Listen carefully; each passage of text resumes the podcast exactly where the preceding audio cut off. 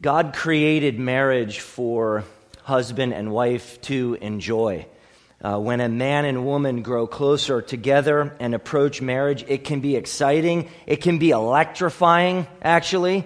The desire for love, acceptance, companionship, even sex is rich and vigorous, uh, quite impassioned, and that's really good. That's how God made it to be, uh, to be. The pursuit is wonderful as well as the consummation. But as so often happens, probably for all couples to a certain extent, after the wedding and maybe a little lapse of time, the blaze of marital love dies down a bit. And maybe for some it dies down a lot. Love fades into disinterest. There are various reasons for this, but a big reason is couples stop striving for greater closeness. They stop investing themselves in each other. Acts of affection and kindness grow infrequent. Life gets busy. Laziness sets in, and the pursuit of other things somehow replaces their pursuit of one another in a healthy marriage. Couples lose sight of the gospel and begin to resent and blame each other, which pushes them apart. Their vows become a, a distant memory, and zeal to honor those vows wanes. Passionate romantic love becomes infrequent and temptations for adultery heighten. Before too long, because of ungodly patterns in marriage, couples stop delighting in the many uh, joyful benefits of marriage and simply go through the motions. They experience marriage as a dispassionate contractual agreement a task oriented partnership, a financially favorable housing situation. It may look like marriage, but it has no heart. It has no heart. Many just divorce. Many eke out a, a mediocre and miserable coexistence, yet some find greater passion and love because they work really hard to recover passion and love. They do what it takes to recover, but in the process, they find out that they have not only recovered, but they have gained something greater. In 1958, Dean Martin sang, Return to me. Anybody? That's a little hoarse.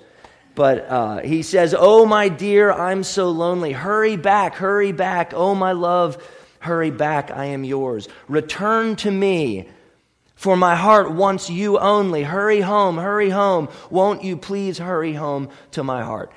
And I think deep down, that's what a lot of married couples really want. The struggling married couples, even, they really want that. They want the heart of their spouse back. But maybe when they look at their marriage, they see no way to return, they see no path to return. My friends, we do this with God. We do this with God. Sometimes our affection for God grows cold.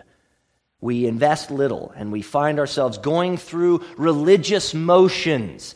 All the while, God is calling to us, Return to me, return to me. And that's exactly what God said to Judah in Malachi 3 7 Return to me, and I will return to you. And maybe after years of being a Christian, your affection for God has grown cold. Maybe you're just going through religious motions like Judah was in the days of Malachi.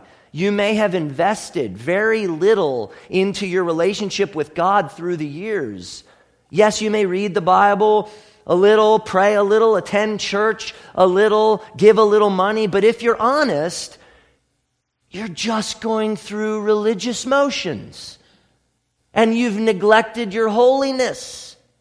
Maybe you've rebelled by relaxing your morality and showing indifference toward the significance of sin in your life. Maybe your relationship with God has cooled to a dead tradition or orthodoxy. Now, that's not the case for all of you, I know that, but I think it might be the case for some of you. Can you hear God lovingly calling to you, saying, Return to me? Return to me. And I'm praying that God will revive your delight in Him and draw you closer through this series. You don't have to accept a mediocre and unexciting relationship with God. It doesn't have to be that way. You can return to Him and He will forgive you, and you can be passionate for Him, but you must repent and you must return to Him. The first line of Malachi is the oracle of the word of the Lord to Israel by Malachi. Seeing that Malachi means my messenger, some scholars take the word Malachi as a description of an anonymous author rather than a proper name. But it's, it's really most natural when reading the book to accept Malachi as the author's name. There's really no good reason for rejecting that view. Regardless, God put truth into this man and called him and sent him to preach a spiritual wake up call to God's people. The message was bold. Malachi was bold for preaching it. A spiritual wake up call absolutely was needed, and Malachi was the right man to bring the heat. But he didn't just bring the heat.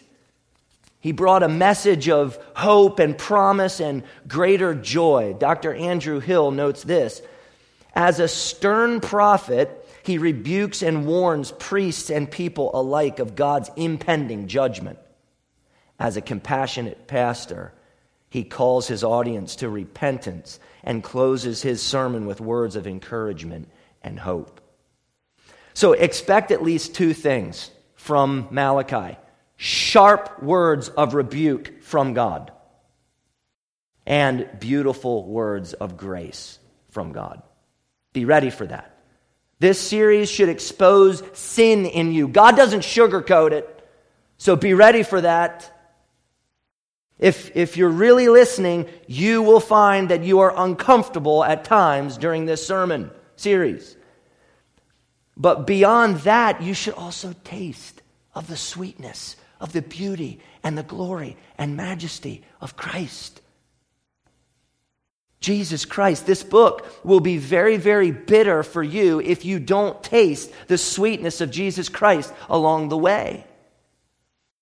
So, the way to get the most out of this book is to humbly receive God's rebuke. Take it, accept it, want it, but then follow his tender voice and return to him to enjoy being loved by him.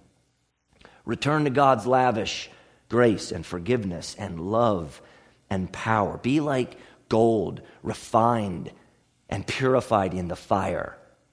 And if you receive Malachi with that kind of humility, you will be deeply blessed by this little book. Deeply blessed.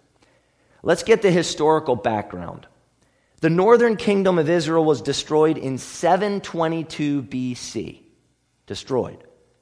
Much later, in the 6th century BC, Jehoiakim was king of Judah in the south, and during the reign of Nebuchadnezzar, king of Babylon, uh, or during his reign, Nebuchadnezzar, the king of Babylon, conquered Jerusalem. Nebuchadnezzar carried off the treasures of the temple and the king's palace, and many Jews were exiled from Jerusalem to Babylon, and only the poorest of the land remained.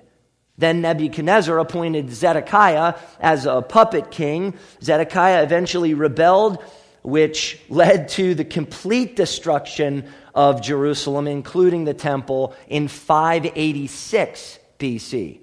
So, with Jerusalem smoldering, 2 Kings 25, verse 21 ends like this So Judah was taken into exile out of the land. Only some poor people remained. That ended the great kingdom of Judah. God wrecked the, nor- the northern kingdom and God wrecked the southern kingdom.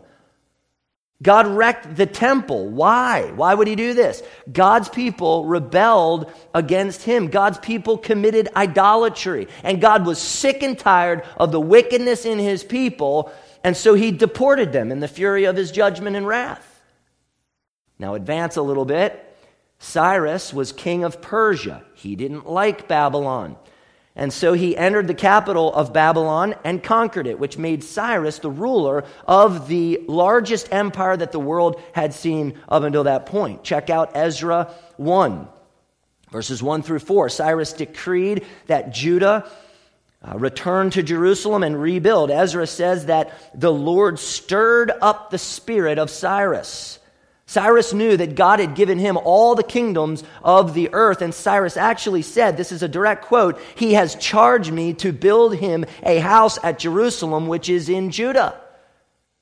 Can you imagine how Cyrus's decree would have sounded to Judah? It would have been absolutely amazing. Cyrus ended their Babylonian captivity.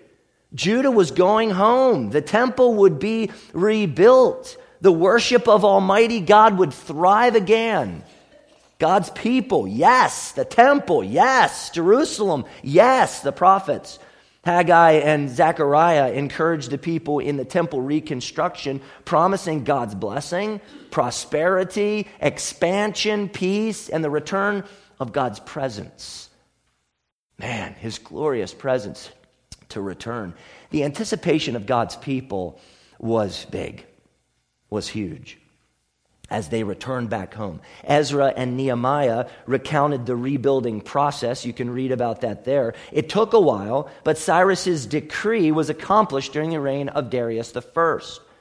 Scholars Raymond Dillard and Tremper Longman commented the immediate post exilic period was a time of great optimism Access was granted to Palestine. The process of rebuilding had begun. In particular, the temple, the symbol of God's presence in the city, was rebuilt. Nonetheless, Judah remained a relatively insignificant province of the Persian Empire. God did not appear to give success to his people. Thus, discouragement set in with concomitant moral lapses. End of quote. So, understand what happened Judah returned home. Judah rebuilt Jerusalem, the temple, but Judah was no longer great. Judah was small and insignificant. It was relegated to a small region operating beneath the dominion of the Persian Empire. Where were the glorious days of David? Where were the glorious days of Solomon and this great kingdom? Where was God's promised Messiah, king? Where was God's promised blessing and prosperity and expansion and presence? What is going on here? Malachi was probably written around 450 BC, about 65 years or so after the completion of the temple. Malachi wrote in a time where God's people had been worshiping in the rebuilt temple for several years. However, the grandeur of it all was gone. It was lost, and, and the people were living in sin. See, the Messiah hadn't come. God's glorious presence seemed distant, far off, and, and nothing seemed to be happening. What's, what's going on here spiritually? God's people were disappointed. God's people were disillusioned. What was God doing? Which brings us to the spiritual problems of God's people. God's people were in a sorry spiritual state when Malachi prophesied. Scholars Gordon Fee and Douglas Stuart write this in a time of spiritual disillusionment, Israel has grown weary of Yahweh and of keeping his covenant. Malachi's book is a graphic indicator of the moral and spiritual apathy of the time, which expressed itself in various forms of contempt for Yahweh and the covenant. Contempt. Malachi was prophesying to spiritually apathetic people. They were very religious people doing religious things, but their hearts were far from God and their worship was unacceptable to God. They needed a spiritual wake up call, and yet through Malachi, God lovingly called to them, Return to me. Return to me, and I will return to you. God hated their spiritual apathy. God hated their distrust in his sovereign plan. God hated their corruption of worship. God does not tolerate spiritual apathy ever. He will either condemn people in it or he will save people from it, but he does not tolerate it. So the book of Malachi, if you read it and get into it, is God's scathing but gracious rebuke of his people. Now, almost 2,500 years later. We need God's scathing but gracious rebuke of our spiritual apathy. and our corruptions of life and worship. We need to hear God lovingly say to us, Return to me, return to me from your dead orthodoxy, from your going through the motions, return to me. Judah failed to look ahead at the coming of the Messiah King who would fulfill the promises of God, and we fail to look to Jesus, the Messiah King, who has fulfilled the promises of God for us. We need a spiritual wake up call. Two technical aspects of Malachi. There are two technical things about the way that Malachi was written. Hopefully, they can help you at least a little bit. First, Malachi uses what's called a chiasm, which is just a structure of, of writing. A chiasm is a literary device uh, that states a sequence of ideas and then states them in reverse order. So the idea is A, B, C, and then C, B, A. That's kind of how the structure of the book is. Essentially, Malachi is structured around six arguments one and six parallel, two and five parallel, three and four parallel. So you'll see that throughout the book, and that'll unfold in the coming weeks of the series. So hopefully that helps you understand the content. Second, as we move through the book, you're going to see this pattern of God stating a certain issue and then the people questioning that issue and then God coming in at the end and responding to that issue. And you can expect to hear God's sarcasm. Yes, God is sarcastic at times, and you're going to hear that through the book. As we head into Malachi, I want to begin with the first verse, which is the heading of the entire book, and I'm going to make just one simple point uh, that will set the tone for how we study this book, for how we listen to this book, for how we preach this book, or I preach this book. God still speaks to us through his prophetic word. God still speaks to us through his prophetic word. Verse 1 says this The oracle of the word of the Lord to Israel by Malachi. That's a very important sentence for this book. And how you interpret this sentence will inform how you study this book. You need to get verse 1 right, or you lose the entire meaning and benefit of this book. So, from, from the outset, we've got to get this right. Malachi begins the Massa, or the oracle, which is an utterance of God, a divine expression. And the HCSB uh, interestingly puts it this way a prophetic speech of a threatening or menacing character. So from the start, Malachi touts his book as a very serious and alarming utterance of God. He said, the oracle of the word of the Lord. The oracle was God's speech. Yahweh had something to say, which makes sense because Yahweh is personal, Father, Son, Spirit are three divine and distinct persons, yet one God who relates perfectly within the Trinity. So, God speaking through rational and intelligible language to creatures that He created is completely logical. We would expect that. God created humanity to relate to Him. That's why we exist. So our purpose of existence assumes that God will communicate with us, and He has ever since the beginning of humanity. All throughout Malachi, you'll hear phrases like, says the Lord, and says the Lord of hosts, and declares the Lord. In fact, if you study the other prophets of Scripture, the same type of phrasing appears. In his prophecy, 49 times Ezekiel repeat, repeats the phrase, the word of the Lord came to me. Zechariah 9 1 and 12 1 say, quote, the oracle of the word of the Lord. Jeremiah 37 2 says, But neither he nor his servants nor the people of the land listened to the words of the Lord that he spoke through Jeremiah the prophet. Hosea 1 1, the word of the Lord came to Hosea. Joel 1 1, the word of the Lord came to Joel. Micah 1 1, the word of the Lord came to Micah. Haggai 1 1, the word of the Lord came by the hand of Haggai the prophet to Zerubbabel and to Joshua. The phrase, thus says the Lord, appears some 417 times in the Old Testament. What we read in Malachi and in the rest of Scripture is God's speech. In Malachi, God was communicating to Israel. which seems anachronistic considering the nation of Israel was destroyed almost 300 years before Malachi was written. And Judah was directly addressed three times in the book. Malachi prophesied to Judah, so what is meant then by Israel? Why start off with Israel? Judah was God's remnant. They were part of Israel. They were from Abraham, Isaac, and Jacob, so the promises of God belonged to them. They were God's covenant people, people obligated to obey the covenant stipulations, yet they were unfaithful in those stipulations.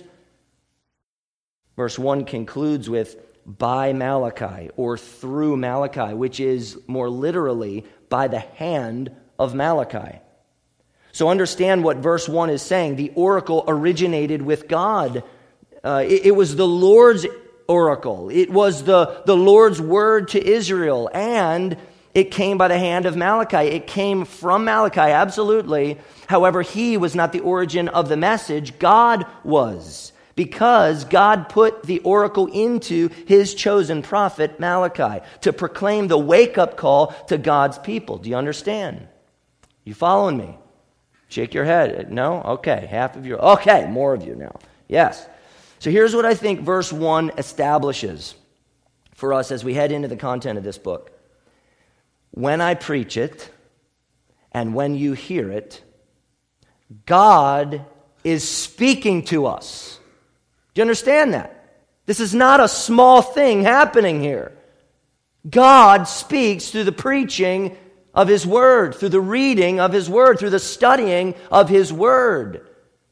This is not simply a best selling ancient piece of literature. This is not simply history. This is not simply religious prose published to help people how to live a better life.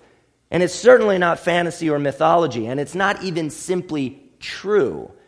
Malachi is a direct message from God to the people of Judah in the 5th century BC through God's chosen prophet, his chosen spokesman, his chosen herald. But Malachi is also God's message for anyone who reads it and heeds it. Today, God speaks.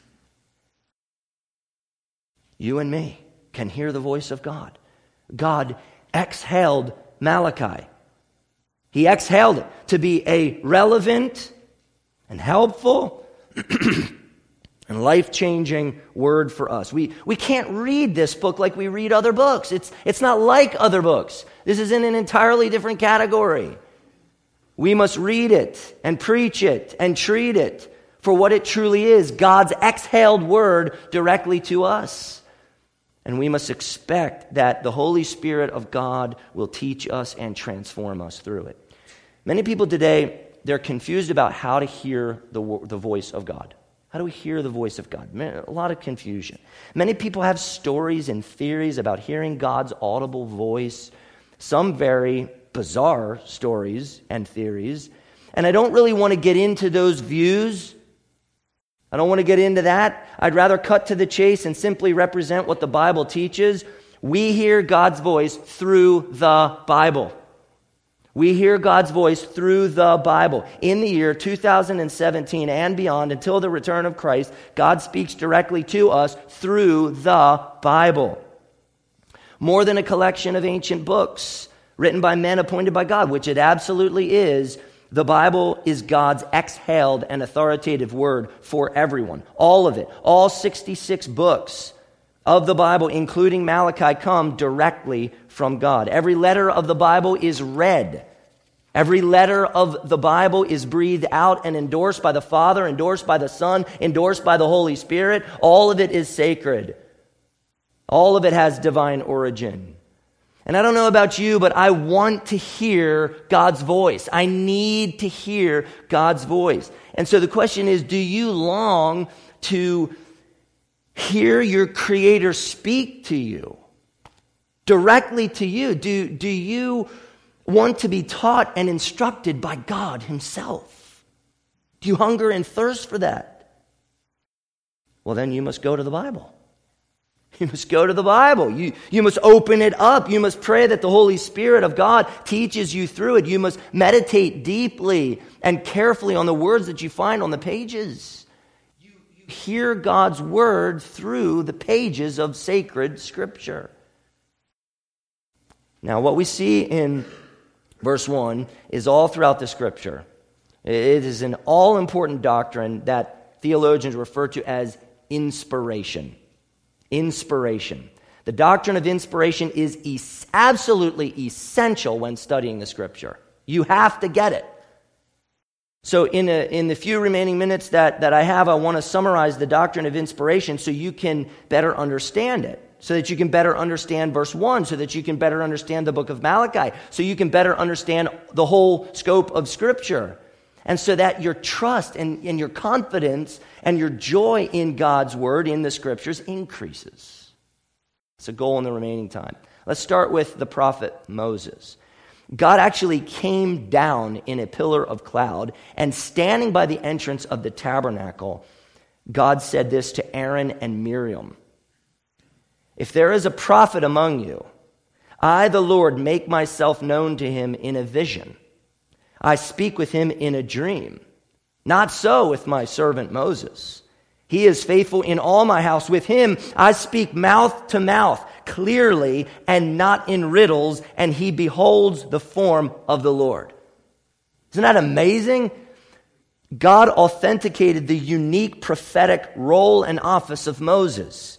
God had revealed himself in visions. God had spoken in dreams. But with Moses, God spoke mouth to mouth in rational, intelligible language. Moses saw the form of God. Unbelievable. God intimately spoke truth to Moses, and in turn, Moses spoke truth to the people as a prophet.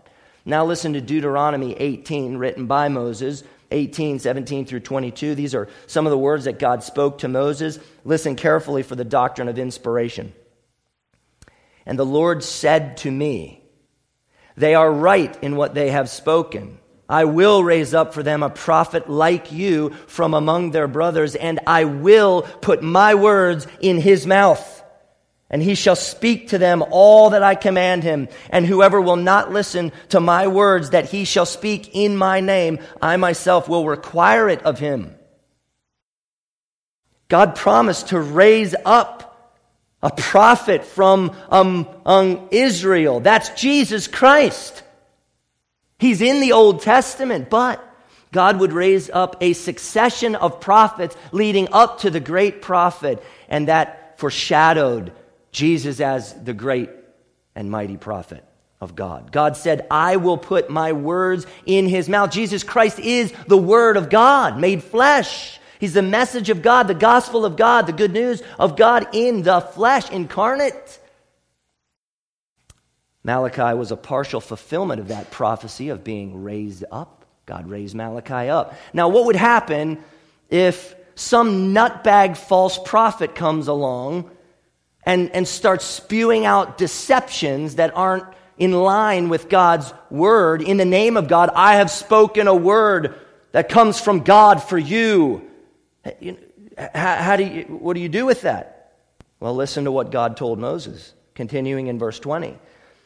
But the prophet who presumes to speak a word in my name that I have not commanded him to speak, or who speaks in the name of other gods, that same prophet shall die.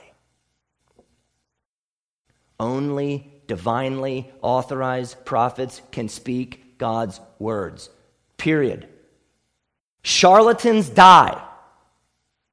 God commanded Israel to kill false prophets, but that doesn't really clarify how to discern God's words from some of these deceptions that people might spew out in the name of God. So listen to verses 21 and 22.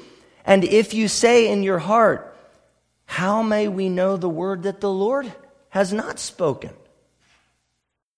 When a prophet speaks in the name of the Lord, if the word does not come to pass or come true, that is a word that the Lord has not spoken. The prophet has spoken it presumptuously. Israel would know if the word came from the Lord by whether that word actually came true in history. It was testable. And any word that failed was not from the Lord, went back on that prophet, and there were the severest consequences.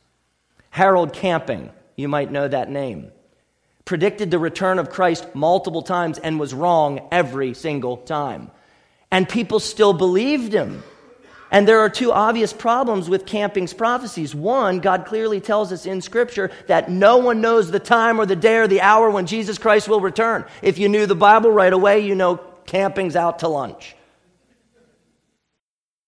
Two, Camping's first prophetic prediction didn't come true.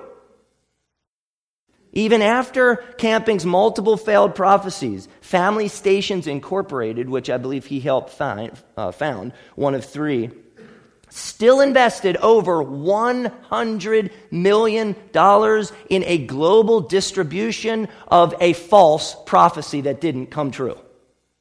$100 million never came true. When Malachi spoke, Malachi got it right because it was from the Lord, it was an oracle of God. Now, for those of you who know atheists and agnostics, maybe some of you are atheists or agnostics, so as you interact, Christians hear this one thing that is so compelling as you share Christ with your non Christian friends. Fulfilled prophecy is one of the most rational and compelling reasons to trust the reliability of the Bible. Fulfilled prophecy. Now, let me give you an example. I, I, mentioned Cyrus, who conquered Babylon and decreed that God's people return to Judah and rebuild the temple. Isaiah prophesied that event 150 years before Cyrus came to power. And it wasn't an obscure prophecy that somehow, oh, you're twisting that. Yeah. Israel, or, or, Isaiah rather, mentioned him by name and told what he would do before Cyrus was even born. Isaiah 44, verse 28 says this Who says of Cyrus, He is my shepherd, and he shall fulfill all my purpose, saying, Of Jerusalem she shall be built, and of the temple your foundation shall be laid. 150 years before that event happened. Friends, inspiration is about God putting true words into appointed prophets to proclaim his message of absolute truth, and those words always come to fruition. What the Bible tells you is coming. It will happen. It has happened. We can't lighten the, the blow of that message. Jesus Christ alone fulfilled so many precise Old Testament prophecies, it's absolutely irrational to reject Scripture. Irrational when you see what Christ fulfilled. Look at his birth, that alone. So, let's go to probably the most famous verse in the doctrine, uh, on the doctrine of inspiration, 2 Timothy 3:16. Paul said this, all scripture is breathed out by God. Malachi included, Paul used this word theopneustos, which is a compound word of God and breath. Sacred scripture is breathed out from God into the writer who proclaims it and who records it. Malachi is the perfect breath of God exhaled into the prophet and proclaimed through the prophet. Let's add 2 Peter 1 20 and 21 to the mix. The Apostle Peter, who was commissioned by the resurrected Lord, wrote this no prophecy of Scripture comes from someone's own interpretation. For no prophecy was ever produced by the will of man, but men spoke from God as they were carried along by the Holy Spirit. Malachi's prophecy originated with the will of God. Malachi was carried along by the Holy Spirit of God, and he spoke from God. No scripture originated with the author, all scripture originated with God. God, uh, God Himself has spoken through the author. I'll end with Hebrews 1 1 and 2. This is a glorious ending for this sermon. Long ago, at many times and in many ways, God spoke to our fathers by the prophets. But in these last days, he has spoken to us by His Son. By His Son. Many years ago, God spoke a message to Israel through Malachi, other prophets as well. That's amazing. That was incredibly gracious. That was awesome. But Malachi prefigured a much greater prophet God sent his one and only Son, Jesus Christ, as the preeminent prophet to leave heaven and to come to earth to proclaim God's gospel. God has come and spoken to us, directly to us through his Son. That is where Malachi is pointing. That is where we have to look to Christ, the preeminent prophet. If you long to hear the voice of God, listen to Jesus Christ. Listen to all of Scripture which speaks of Him. It's all about Him. Hear God speak to you through Christ's life, through Christ's death, through Christ's resurrection. All of the Bible, red, red letter. It comes from God the Father, God the Son, and God the Holy Spirit. God is going to speak in Jerusalem church in the coming weeks. He's going to speak. You can come and hear him speak directly to us through the words on the page of Malachi, because Malachi was faithful. God will not disappoint. God never disappoints. He has something to say to you, to me. It is a glorious message, and so we must be ready to hear. The posture of our heart must be like, God, bring it to me. I want to hear what you're saying. And so I promise you, my brothers and sisters, we're in for an amazing journey through Malachi. Let's pray. Father, thank you so much for inspiring the man Malachi who was faithful to write your scripture, to write your very message to Judah in the fifth century, we think, the fifth century BC. And God, that message so many years ago is still relevant for us today. There are so many parallels to where the church is today and where Judah was way back when. And so, God, we long to hear your voice. Would you speak to us clearly through your word? And I pray that my brothers and sisters in Christ, me included with them, that we would cherish and value your word, that we would open it up every day and look into the glorious and fantastic things that you are saying to us. So many of us get confused about life. We don't know what's, what's going on. We're like, well, you tell us in your word. We just simply need to go to it and believe what you're saying. What we see un, uh, unveiling in our world, un, unraveling uh, these events and stuff, it, we, we can understand it because you've told us about these things. So, God, I pray that we would prepare our hearts to be humble, to receive Malachi, to receive your rebuke, and to receive your incredible words of grace and promise pointing to Jesus. Make us ready to hear this word. Make us believe your word that you have revealed. In Jesus' name we pray. Amen.